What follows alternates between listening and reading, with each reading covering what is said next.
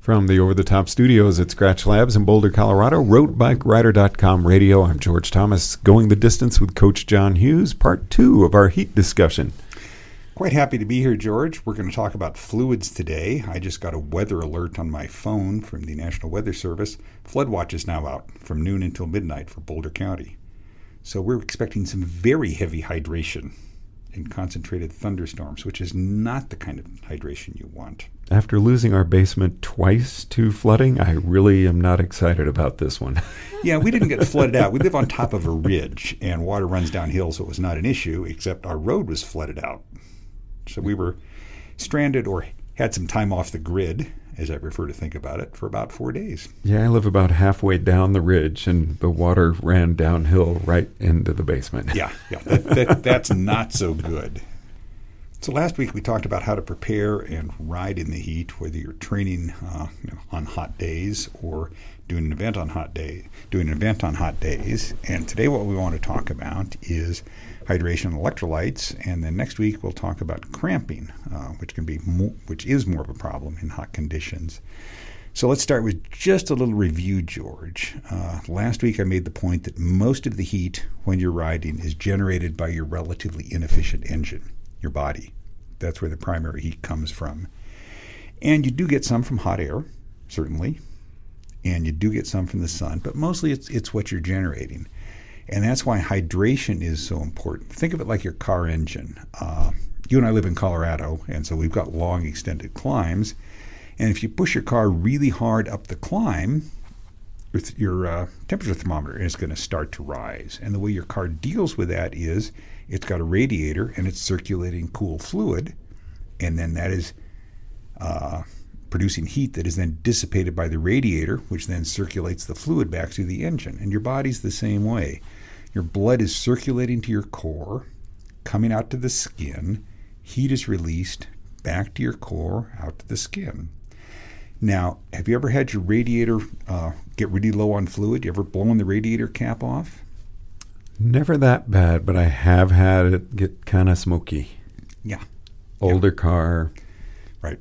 I, I actually yep. had it run pretty low on fluid, and I had to stop at a gas station and buy some. So I had to rehydrate my car. And it's the same issue if you're out riding. If you get too low on fluid, you're not going to cool down effectively.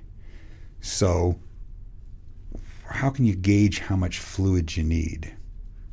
And what should that fluid be? I mean, should it always just be straight water? I mean, here we are at Skratch Labs. I do enjoy their hydration products. First of all, I wouldn't drink radiator fluid, obviously. Okay. Um, any of the hydration beverages, Skratch, other people, are formulated to make them taste better. You absorb it a little faster with a little glucose, a little sugar in it. Kind of doesn't matter. Oh, you do? Which form it is, yeah. And some electrolytes which help to restore what you're losing, but never enough. Uh, let, let, let's talk about what sweat is composed of. A liter of sweat, a quart, roughly on average 800 milligrams of sodium. Could vary, could be 500, could be 1,000 milligrams. Now, the recommended daily allowance of sodium is only 2,300 milligrams. So, in three hours, you could sweat out all the sodium you're supposed to have consumed. So, sodium's an issue. Potassium. Obviously, we're supposed to eat bananas to deal with it. I've been taught that for years. Well, potassium, a liter of sweat, has a little over 100 milligrams of potassium. And in a normal, healthy diet, you're eating 4,700 milligrams of potassium, potassium. a day. Wow. Okay, so you eat a crappy diet. It's only half of that 2,000 plus milligrams. That's still enough to take care of 20 quarts of sweat. Potassium is not really a big issue. Calcium, same thing, 40 milligrams is what a liter will, will include. You probably, I mean, you should be eating about a thousand milligrams a day. Calcium is really important for strong bones, and as you get to our age, more calcium. Magnesium, same sort of thing. Liter of sweat, 20 milligrams of magnesium. And for men, it's recommended about 400 milligrams a day. For women, about 300 milligrams a day. So the key electrolyte is sodium.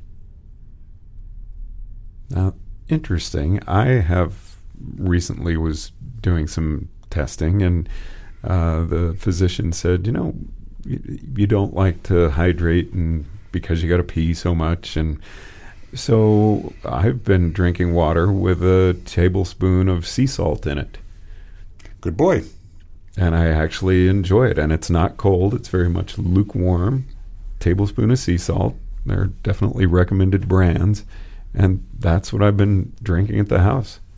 When I grew up in Washington State, it gets really hot in Washington State, Western Washington. I mean, it might get up to 70 on a really hot day. Ooh. Just terrible. And had a great scoutmaster. Mr. Ritchie had climbed Mount Rainier eight times. He was really into mountains. So we, we did one of the big Cascade uh, volcanoes every spring. And remember what I said about internally generated heat, right? Mm-hmm. You're going along, it's below freezing, but you're climbing for six, eight hours and you're not sweating heavily, but you are sweating to dissipate the heat you're generating. You, could carry enough fluid, but you'd probably be so overburdened you would never get to the top. So we'd carry a couple quarts, is what we'd carry. And we'd get back down to camp, and Mr. Ritchie would say to, it, All right, each of you guys in the troop, pull out your quart water bottle. Here, fill it up. We got some more water here. All right, dump two tablespoons of salt in there, mix it around really good. Now give me your other water bottle, fill that with water. And we drink the first one. It tasted terrible, but it got the sodium in there. And we take the second water bottle, plain water as a chaser. So the key ingredient is sodium. Mixing a teaspoon, tablespoon in, great way to do it. Chug it down, follow it with something to clean your palate. But sodium's the big one. That, that's why for my clients, I recommend get salt tablets. Go to the pharmacy and get salt tablets. That's what you really need. Or pretzels. Or dill pickles or go to Subway or some other sandwich shop and get a big uh, deli sandwich of turkey, ham, beef. They've all got enormous amounts of sodium in them. Bacon. I wouldn't, bacon. wouldn't recommend those as part of a, a, regular diet, but while you're when you need sodium. Interesting oh, example. You know, I love uh, sea salt and vinegar Pringles. Uh, barbecue potato chips when it's out in the desert i just crave that stuff listen to your cravings. That's good. What I recommend is instead of the potato chips, try pretzels. Lower fat, mm-hmm. same sodium. V8. V8 is a great one. On RAAM, we used to have what they called salt parties. They give me two salt tablets and a big V8 to drink, and then they leave me alone for a couple of hours. Tomato juice doesn't have to be V8 a brand. Tomato juice very high in sodium. Oh, it is okay. Yeah, yeah. So I mean, any, any of those high sodium dill pickles, another great one, uh, is is a good way to get the salt you need. Yeah, we actually took a jar of pickles on RAAM this year, and I was drinking out of. I, I ate the pickles, but I was also just drinking the juice out of the jar. Sure, pickle pickle juice is another good source. now, some now, people like to use supplements. And the only thing I would suggest on supplements is look at them. Do they have a high amount of sodium? And if they do, they're good. If they have a low amount of sodium, go buy some salt tabs. And and for the money you're saving, send a check to George and me. We now, need to buy our salt tabs and our Pringles. This was actually interesting because my crew chief said, I want you to have some cooling food. And he gave me raw cucumber, which was great. Absolutely. Very tasty. And what would be even better would be cucumber slices with salt on them. That makes a lot Watermelon of sense. Watermelon slices with good. salt Ooh, on it. Yeah. yeah. Now, one of the things that I like is my own homemade electrolyte drink, rehydration drink. Um, we've interviewed Elizabeth Wicks several times over the years, and she swears by this. She set records at Calvin's 12 hour and the National 24 hour. And it's pretty simple. I'll give you the recipe. I'll do it slowly so people can write it down. Start out with a third of a cup of orange juice. I like the natural stuff, but you can do it from concentrate. Kind of doesn't matter. Put in 12 teaspoons of sugar. you can use glucose, you can use sucrose, you can use maltodextrin, but 12 uh, teaspoons of sugar. And then add a quarter teaspoon of salt. And then add enough water to make a quart and you've got an electrolyte drink that meets the American College of Sports Medicine requirements, which none of the commercial ones do. They may meet it on one, but not on all of them. What they recommend is 12 to 13 ounces of carbohydrates, 50 to 55 calories per 8 fluid ounces, about 150 milligrams of sodium, it provides that, and 35 to 45 milligrams of potassium. Orange juice is really high in potassium. And I just got an email from somebody, one of the road bike rider listeners, saying, Suppose I want to use more orange juice. Is that okay? I said, Sure. Use less sugar. Just mm-hmm. go for the proportions. Mm-hmm. And beware, orange juice is acidic, can cause upset stomach. And it's fructose, which may be harder to digest. Now, way back in the ancient 70s, before you were even born, George, I'm sure, I started doing rides, and I, and I knew that plain water wasn't cutting it, and I needed calories. So that was back when you could buy the small cans of orange juice. I remember those. You, you do remember those, yeah. And I did a ride that I loved, the Mount Hamilton Classic, and they wouldn't provide any food at rest stops, but they'd take drop bags. So I'd send one of those little things in my drop bag to each stop, and I'd pour half of one into one bottle and half of it in the other bottle, and I'd add water. And I have my ready to go homemade drink. I didn't know enough back then to add sugar and sodium, but it was a start. Now you had one of those small cans out in your drop bag. How do you know how much you should drink? Let, let's start out. Remember what I talked about is you want to cool internally, so you're sweating. Let's talk about what what variables go into how much you sweat. First thing, obviously, is the ambient temperature. Hotter it is, the more you're going to sweat. Second thing is how humid it is. John Marsh, down there in Atlanta, runs road rider very very well. High humid, high humidity where he rides. Sweat doesn't evaporate as much when it's really humid, so in fact, you're going to sweat more to try to get the cooling out there. Intensity, how hard you're riding. Heat's generated internally, right? Harder you ride, more you're going to sweat. That's pretty obvious. Physical size, bigger you are, the more you're going to sweat. Gender, women are smaller and they have a lower metabolic rate, so they're producing less heat and it's easier for them to dissipate it. Fluid balance. You get dehydrated, your body's going to say, I'm dehydrated, I can't sweat as much, so your sweat rate's going to fall. Clothing. are you wearing clothing that sweat can go through really easily or not. One of the things that's a big rage is wear a do rag or something to cover your head, right? Mm-hmm. I often ride wearing a cycling cap under my helmet because I want to protect my scalp and not put sunscreen on it because I don't want the sunscreen to run into my eyes when I sweat. And you get to be my age and you kind of get a bald spot up there. Oh, I've got you a big bald spot. Yeah. So wearing a hat, wearing head covering on reasonable days is okay, but I also carry a bandana with me so that when it starts to get really hot, I can tie it around my head uh, to keep the sweat from running in my eyes, and I don't wear anything on top of my head. The point is, you, you want to wear things that will allow sweat to pass easily or nothing at all. Now, modern helmets, of course, some people take them off when it's hot. Not really an issue with them. They're so well designed that you're getting plenty of ventilation. So, so those are all the factors that go into how much you do or don't sweat.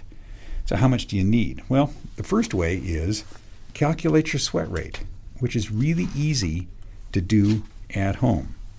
Start out fully hydrated. That means that, you know, after breakfast, lunch, whatever, you really have to go to the bathroom, good clear stream. Weigh yourself beforehand. Write it down. After you finish the ride, towel off all that sweat and weigh yourself again. Now, for every pound you've lost, you've sweated out two cups of fluid. Two cups is 16 ounces, 16 fluid ounces of fluid. Or if you do it in metric terms, for every kilo you've lost, you've sweated out a liter of fluid. So add what you lost in fluid, what you lost in weight, to what you drank in fluid ounces, and divide by the number of hours, the time you're on the bike. So that's your hourly sweat rate. And as I described above, sweat rate varies by conditions. Now, it's interesting what the pros do. They race really hard, they get dehydrated, and they still sprint really fast. And often in pro races, there's a restriction. You can't get a feed, you can't get a bottle after, or you know, so many kilometers before the finish. Right. I remember Mont Ventoux a couple of years ago. There were no feeds allowed, and I mean, yeah, that was. Uh, I thought that's crazy a little crazy, but they raced really well. I mean, there was a cyclocross race, and unfortunately, I can't remember which one it was. It was so hot, and there were no feeds allowed in the hour that they changed the rules to allow people. What the pros do, they clearly get dehydrated. They're weighed before each pro is weighed before the start of the race. Each pro is weighed after the race, and for every liter of fluid they lost, they drink 1.5 times that. So if somebody's lost three kilos, that's three liters. They'd be drinking four and a half liters in the bus before they get to the hotel. Not all at once, but they drink it down. So the first way to think about it is what's your sweat rate. Second way to think about it is the risk of hyponatremia, which is low blood sodium, which can be fatal. Cause your brain to swell, your skull doesn't swell, the pressure can kill you. And so you want to avoid hyponatremia. And, and that typically happens to somebody who are drinking on a schedule. I figured out what my sweat rate is, and by God, I'm not going to get in trouble, so I'm going to drink more than that. And I'm going to drink it every hour, no matter how I feel. And then you start to swell around your ankles, around your socks, around your uh, gloves. If you're wearing a ring, swells around that. All that swelling is a sign that you're accumulating fluid, lower, which is lowering your blood. So it's diluting your blood, lower blood sodium. So you want to stop drinking. So that's the second way is to avoid hyponatremia. I've talked about how some dehydration is okay, and what the experts are recommending now is drink enough to satisfy your thirst, but don't force yourself to drink. That's plenty. And if you're pretty thirsty, you need to be drinking more. Now, one other factor, we talked about electrolytes, and people's sweat concentration varies. So if your jersey ends up you know, covered with salt, that's a clear sign that you're sweating out more sodium than average. So you need to be uh, eating more salt, more Pringles, more salt tabs, all those. So it's not necessarily that you've eaten too much salt. That's just something you do. You sweat out more salt. It, the, I mean, the more salt you eat, the more your body and your body can say, "Okay, I don't need quite this much. I'll sweat more out." But pretty typically, it's that your sweat is simply saltier. Okay. Yeah, I've definitely had days where it's like little granules of salt are in my eyelids and sure, yeah, yeah, on, on, your forehead, it stings your eyes, all that kind of stuff. So, more sodium would be good. I, I would try more sodium, and if you're still having lots of salt accumulating, then you may in fact be having too much sodium. All right. Well, these are. Uh, this is part two of our three part series on heat. Uh, are there any articles that deal with the topics we've talked about today? two part article that I wrote on riding in the heat and hydration. It's right here on the Road Bike Rider website. Uh, and then one on cramps, which is what we'll be talking about next week. So look right here on the podcast page. You'll find those articles. There's also more information on my website, uh, coach-hughes.com. Good resources. So I encourage you to learn more about how to ride in the heat so you can have a lot of fun and not get yourself in danger. Well, I look forward to talking with you about cramps next week, John. Yeah, let's try to cramp beforehand so we okay. have some firsthand experience. From the over the top studios at Skratch Labs in Boulder, Colorado, roadbikerider.com radio, I'm George Thomas.